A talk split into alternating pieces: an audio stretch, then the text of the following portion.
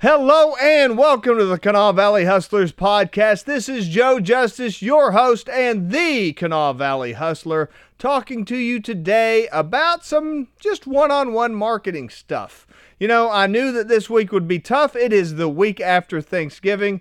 I knew this week and last week would be tough for guests, so I thought the smartest thing to do would just do some little one on one conversations talking to you. I uh, hope that you enjoy it. Drop me a comment. Let me know what you'd like to hear more of if you enjoy this, if you want to hear more. Uh, send me a message, send me an email, joe at joejustice.org. Love hearing from you guys, so be sure to uh, let me know what you think.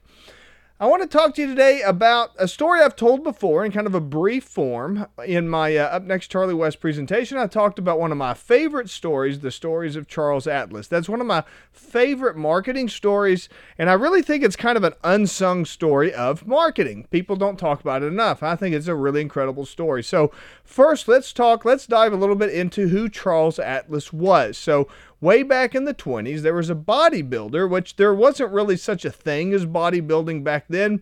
You know, you, you had Eugene Sandow, and he was kind of the original bodybuilder. But what you really had back then was something more approximating like a circus show strongman kind of act. That's that's what you mostly had. That's what you would have had for any kind of a bodybuilder or anything like that. You would have had strongmen, and they had all kinds of different competitions. And you also had um, what you would do back then if you had a good, strong physique is you did a lot of modeling. Uh, photography was still largely in its infancy, and strong, well proportioned men were often used by sculptors and painters and, and, you know, artists like that to pose uh, for their art. It was a very common thing, and Charles Atlas did a lot of that kind of stuff. And it was all in kind of this world in the early it, you know, after the uh, the the Industrial Revolution, when people started to get more concerned with what they were eating, their exercise, you know, the Industrial Revolution really dramatically upset, you know, the structure of people's lives. They weren't working on the farms anymore. They were living in cities. Cities were very unhealthy and you know the food was bad everything was bad about it you know they did everything from like you know putting uh, um, um, you know uh, uh, like you know, formaldehyde and stuff like that in food in order to preserve it, uh, sawdust, stuff like that, all the way up to, you know, just like what we do today with some of the food processing, like like white breads and, and using trans fats and stuff like that. So there was a lot in this, and you, you know, you had the Circus, you had the strongman, you had the, all this all this milieu created kind of this physical culture, this kind of bodybuilding, the infancy of this bodybuilding thing. And uh, Charles Atlas was born into that. And um, in, in 1922, his big achievement was he won the world's most perfectly developed man competition. And that really set him up for moving forward in the world of bodybuilding and physical culture and, you know, making a name for himself. Now, like I say, at that time, uh, people that did that type of thing wrote magazines, they created courses.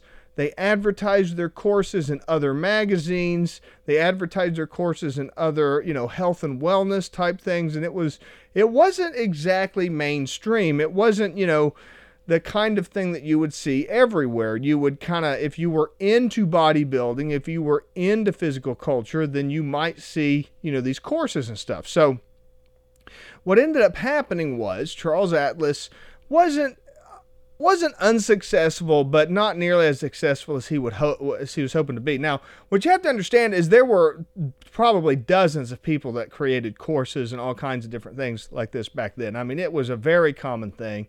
Um, the mail order courses were very common. You know, back in those days, they didn't really sell weights and stuff like that because they were way too difficult to get a hold of, unless you were like a wrestler or a or a boxer or something like that and went to a gym. You very rarely would get your hands on any kind of weights, and even the weights that they had back then, you know, they would have been like you know, like sand weights or, or things like that. They wouldn't have been like the night. It's not what you're thinking of today when it comes to gym. It was like dirty, ugly, you know, uh, messy stuff. Now, what Charles Atlas did was he created this system where he used this mail order system where he used uh, body weight exercises and self generated tension type exercises, isometrics essentially. And by using a combination of isometrics and, and calisthenics, he created this system that he called dynamic tension and and part of that uh, part of that was in the naming. Part of that came out of a man that he was working with named Charles Roman. Charles Roman had an advertising agency and helped Charles Atlas kind of expand uh, the concept of his of his bodybuilding system outside of that small little little niche market. And he created the dynamic tension system. That was a trademark he, he created. He also trademarked the 97 pound weakling. You've probably heard that, uh, how I went from being a 97 pound weakling into the man that I am today the insult that made a uh, a man out of Mac. That was a very common thing. So I'm getting a little far ahead of myself, but what ended up happening was Charles Atlas had this great program. He had this great physique. Uh, you know, he had he was in great shape. He was a good he was a good representation of that healthy kind of physical culture, what every man wanted to be, and uh, and he teams up with Charles Roman. Charles Roman sees the potential in this. He creates these, you know, these kind of snappy, trademarky type things, dynamic tension, 97 pound weakling you know, uh, the uh, the the man, the, the insult that made a man out of Mac. You know, these kind of really snappy, you know, snap to the front of your mind, rolls right off your lips kinds of things. One of the funny things that I always think about as a side note is the 97 pound weakling. I always like that one because 97 pounds, that sounds real. I have no idea if Charles Atlas was ever a 97 pound weakling or not. But if he would have said a 90 pound weakling or a 95 pound weakling, you wouldn't have believed it because it's like, oh, yeah, right. You know, you're. You're just making that number up. But 97 for whatever sounds like a real number, so it works, which is one thing I always like.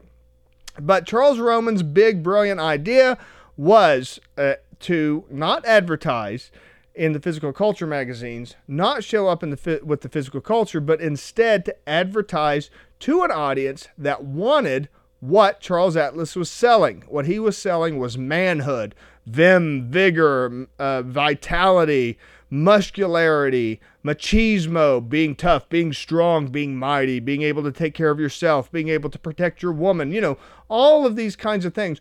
Who is looking for that kind of stuff? Who's aspiring to those types of things? People reading comic books, right? Kids, boys, adolescent males. They're reading Superman. They're reading Captain America. They're reading, you know, these types of things Batman, The Shadow, um, you know, Doc Savage, all of these kinds of stories that were popular at the time that were uh, all about being a man and being strong, and they were aspirational. And within the pages of these kind of aspirational, these kind of role models, what do you have? Well, you've got this course that shows you how to go from a 97 pound weakling into a man, right? So that was a perfect combination. And that's what Charles Roman brought. And that exploded the popularity of Charles Atlas. He was successful in his own right. There's no doubt about that. But once he teamed up with Charles Roman, it was off to the races. Their company had a massive explosion, and he he you know he was fabulously wealthy. And Charles Atlas is a household name today, or it definitely was back then. And today, even if even if you don't know exactly Charles Atlas, everybody's heard him. You know, the the bully kicked sand in his face, or you know, the 97 pound weakling, or something like that. They they know something about this kind of cultural touchstone of being a man and being strong and being po- powerful.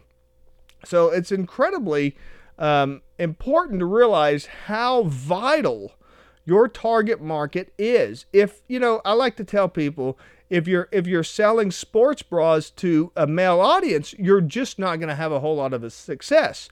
You might sell a few, I don't know, maybe they're going to get it for their girlfriend or for their wife, but you're going to have a much much easier time selling sports bras to women. So find people that that want what you have or now this is the alternative, cultivate the desire amongst an audience that's that's paying attention.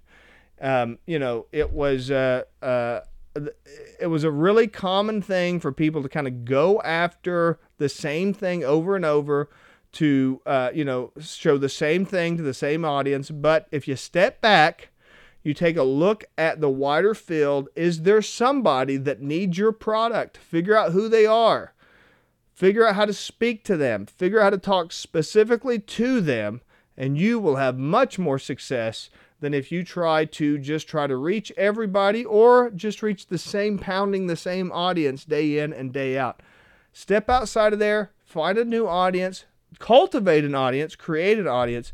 Whatever you do, work with that target market and uh, changing that target market and that demographic can really explode your growth. So embrace it and you know make it your goals in in 2024 to go after that target market that's going to be really really who you're going to want to sell to. Until next time, this is Joe Justice reminding you to hustle hard, hustle smart, and hustle with a smile. Bye bye for now.